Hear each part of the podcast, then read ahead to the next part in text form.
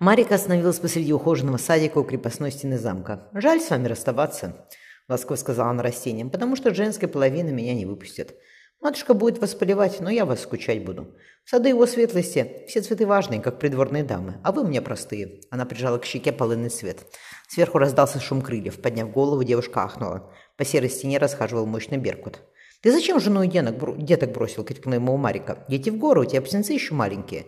Беркут недовольно закликотал. Девушка покраснела. «Со мной все хорошо будет», — отмахнулась Марика. «С птицами разговариваете?» — раздался смешливый голос. Поклонившись так же весь, Марика также весело ответила. «Бывает. Еще с рыбами и цветами». Осмотрев пышные растения, Хасе заметил. «Что бы вы им ни говорили, они вас слушаются». Зардевшись, девушка взглянула на стену. Беркут, казалось, задремал в ярком солнце конца лета. Подняв голову, Теосан заметила возвращающихся отца Джованни и Мияка. Сестра Дайме что-то тихо говорила, а священник внимательно слушал. Женщина сказала Сейджи, «Мы сейчас предложим им прогуляться в горы, да? Помнишь наш домик у водопада? Им там хорошо будет». Ребенок радостно захлопал в ладоши. «Да, да». Усадившись на перевести, Тео послал навстречу Мияка и священнику. «Я вот что подумала, святой отец», — улыбнулась женщина. «Вам неудобно над рукописями работать. У ребенок в доме шумно. У Масата-сан есть домик в горах. Пройдетесь, пройдете по тропинке мимо монастыря, и он там стоит. Дом простой, но в нем хорошо, спокойно. Мияка-сан, зардевшись, что-то неразборчиво пробормотала. Джованни ласково ответил. «Спасибо. Тогда давайте пообедаем и отправимся туда. А чек там есть», — сказал Тео, когда они шли к замку. «Родник рядом, вода чистая, плодовые овощи лежат, рис, не пропадете. Идите, святой отец, мы сейчас». Взяв Мияка за рукав кимоно, Тео строго велела. «Вот и скажи ему все». «Это стыд какой?» — ахнула сестра Даймё. Он на меня не взглянет, Мияк отвернул лицо, да и нельзя ему. Лучше сразу в озеро броситься. Не надо никуда бросаться, Тиосан подтолкнул Мияка в бок. А что не взглянет, так уже глядит, поверь мне. Та только тоскливо вздохнула, рассматривая голубые вершины гор. Полынь очень полезна, Хосе погладил растение. Ваши местные лекари водят тлеющую полынью по особым линиям на теле человека.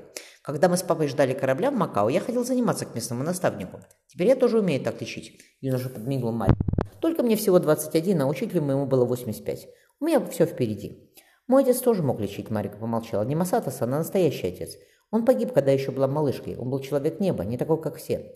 Я слышал о нем. Хасе взглянул на Беркута. Приоткрыв один глаз, птица что-то закликотала. «Это папа», — улыбнулась девушка. «Он не часто прилетает, а сейчас уже второй день здесь. Я ему говорю, что все хорошо, он все парит над замком. А все хорошо? Испытующе взглянул на нее Хасе. Марика покраснела. Вы знаете, почему я родилась? Девушка замялась. Потому что мой папа, Орлунар, полюбил мою маму. Ему было нельзя, а он все равно полюбил. «Это хорошо», — ласково сказал юноша. «Я уверен, что ваш отец тоже хотел бы, чтобы вы полюбили». Марика отвернулась. «Я уже. Я думала, что я не смогу, что мне нельзя. Я ведь не такая, как папа, но тоже она не закончила. Я поэтому и хотела пойти туда», — она махнула в сторону женских покоев. «Там никто никого не любит, и все счастливы. Но потом я встретила вас». «Нельзя быть счастливым, если не любишь», — Хосе присел на теплую ступеньку. «Мой папа поздно стал священником, ему было уже за тридцать. Он всегда говорил мне, что лучше подождать и дождаться любви. Юноша взглянул на Марика. Я еще не дождался, Марика сам, простите меня. Это ничего, Марика глубоко вздохнула. Я вам все сказала, и на ту неделю пойду к Даймё. Ее губы искривились, потому что мне нельзя любить. Меня никто не любит. Вас любят родители. Ася попросил, садитесь. Она прислонилась к перегородке. Ваш покойный отец любил вас, Марика-сан, и вас еще полюбит, обещаю. И вы тоже полюбите. Аса поднялся. А сейчас мне пора в город, к больным. Положив голову на колени, обхватив их руками, девушка вздохнула. «Получается, ты вовремя прилетел, папа». Прилетев в маленький золотой крестник, Марика шепнула. «Так ведь любить уже. Чего тебе еще? И там спокойно, тихо. Таким, как я, все равно не дано счастья». Вспомнив темные красивые глаза Хосе, она неслышно заплакала. Беркут обеспокоенно закрикотал. Марика вытерла слезы. «Видишь, как получается, папа?»